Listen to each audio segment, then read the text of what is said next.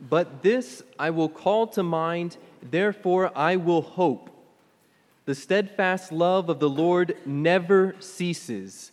His mercies never come to an end, they are renewed each morning. Great is your faithfulness. Lamentations chapter 3, 21 through 23. The steadfast love of the Lord never ceases, his mercies never come to an end, they are renewed each morning. Friends, we are three weeks into the semester, and that is more than enough time to have messed up.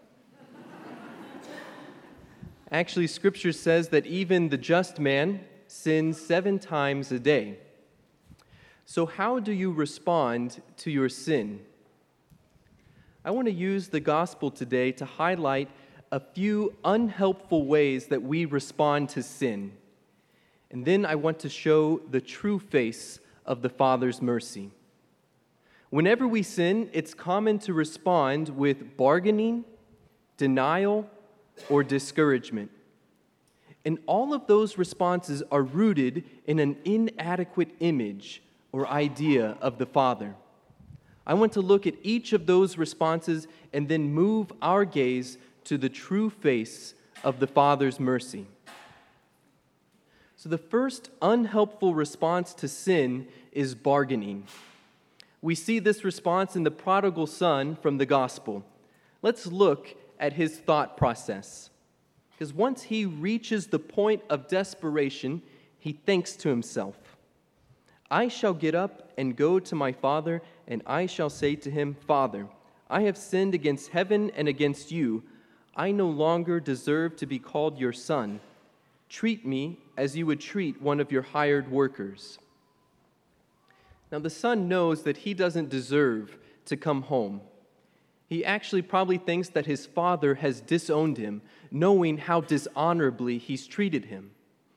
After all, he asked for his inheritance even before his father died, which is like saying to him, You're as good as dead to me. You're only worth the money that I will get when you die. And then he leaves his father's land and way of life, separating himself entirely from the family. The son responds to this sin so shameful by bargaining by offering to accept the demotion from son to servant. I no longer deserve to be called your son. Treat me as you would treat one of your hired workers. But even that would be a mercy. The father had the right to disown him altogether. And at this point in the parable, Jesus' audience probably expected that the father would send a delegation out to meet the son and inform him that he had been disowned and had no right whatsoever to be on the property. They would have thought, if you wanted to live in the land of the Gentiles and throw away everything that I've given you, then go back to your people, your way of life, and your religion. But the story takes a completely unexpected turn. Once the son begins his rehearsed bargain, the father doesn't even let him finish. Quickly, bring the finest robe and put it on him, put a ring on his finger and sandals on his feet, take the fattened calf and slaughter it. Then let us celebrate with a feast. Look at these gifts that the father showers on his son a robe. This is not just temporal needs that a servant would have, it's a mark of high distinction. A ring very likely a signet ring having the seal of the family. It indicates not only belonging to the family, but also having the authority of a son. It shows that he is readmitted to the family, not on the diminished terms of the bargain, but in an unqualified way. Shoes. Again, this is not just temporal needs, it shows that he is a free man. He's able even to leave the home again if he wants to. And finally, the calf. Reserved only for very special occasions, the feast is a further indication of the son's readmission to the family by being received at the table. Now, compare the way that the Father responds to the prodigal son's sin to the way that you think he responds to your sin. Do you see him rejoicing at your return, covering you with kisses and showering you with gifts? Because if we did, we would have no fear of returning. But very often we come back so ashamed of what we did that we never even look at the Father. We only look at ourselves and we think to ourselves, I no longer deserve to be called your son. Treat me as you would treat one of your hired workers. I don't deserve to know the peace and joy and love of being your son or your daughter. But if I hate myself enough for what I've done, would that be good enough? Would I be okay in your sight then? Friends, the Father will not accept that bargain. He will not accept you back into his family as anything less than the son or the daughter that you are. You are his, and nothing that you can do is capable of changing that. So look at him, not only at yourself. Look at him and come back. Let his joyful face melt away the shame. Let him receive you with delight. Let him cover you with kisses and shower you with gifts. Let him forgive you and restore to you the dignity of sons and daughters that he longs for you to have. The steadfast love of the Lord never ceases, his mercies never come to an end. They are renewed each morning. Now, the second unhelpful response to sin is denial. And we see this response from the older son in the gospel today let's look at the way that he responds to the merciful treatment of his younger brother. He says, Look, all these years I served you, and not once did I disobey your orders. Yet you never gave me even a young goat to feast on with my friends. But when your son returns, who swallowed up your property with prostitutes, for him you slaughter the fattened calf. Not once did I disobey your orders. The older son denies needing the father's mercy, and so he is enraged when he sees his brother receiving it.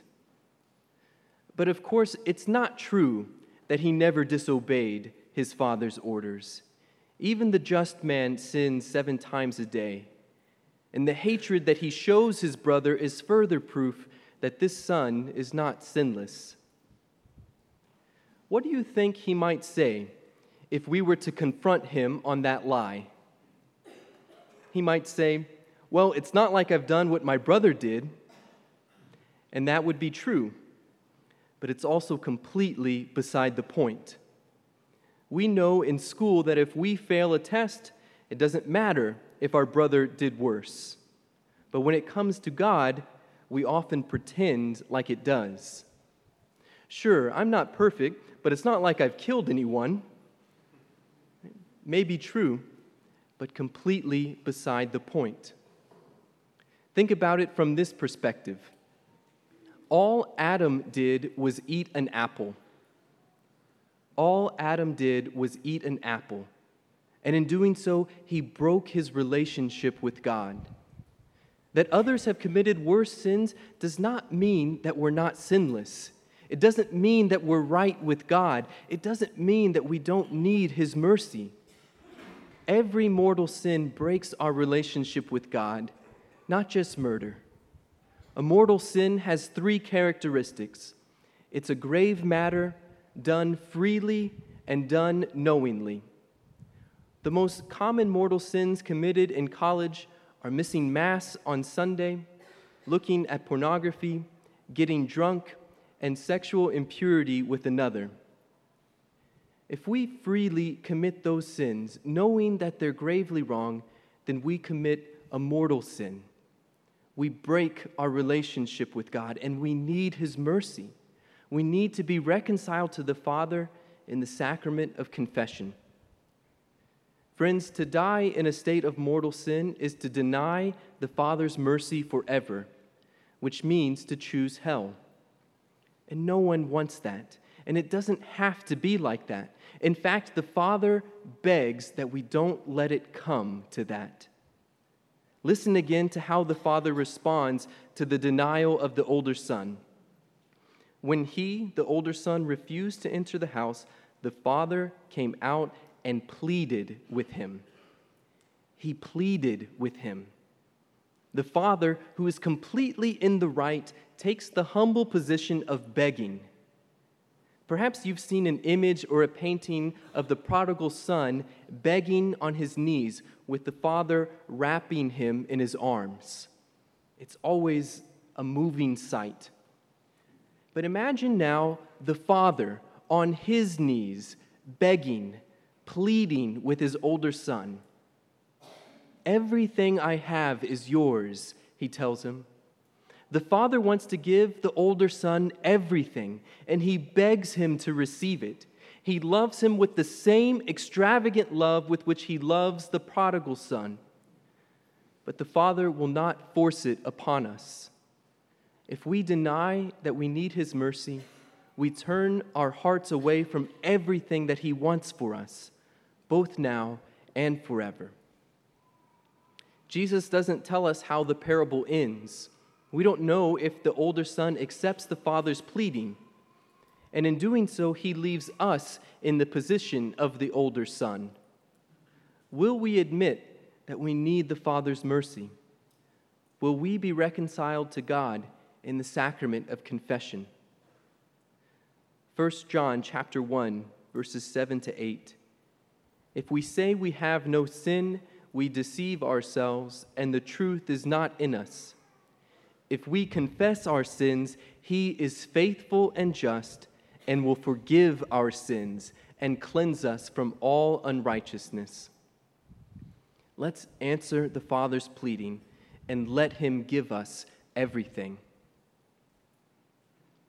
Finally, the last unhelpful response to sin is discouragement. I want to conclude with this response because a temptation may arise at this point. Perhaps you've been moved to seek the Lord's mercy in the past, and perhaps today's readings has moved you to seek it again. A spark of hope returns to your heart. And then comes the realization I will just fall again. Perhaps you've tried time and time again to overcome your sins. Perhaps the idea of beginning the battle to overcome them seems too daunting. And we can think to ourselves, no matter how much I try, it will never get better.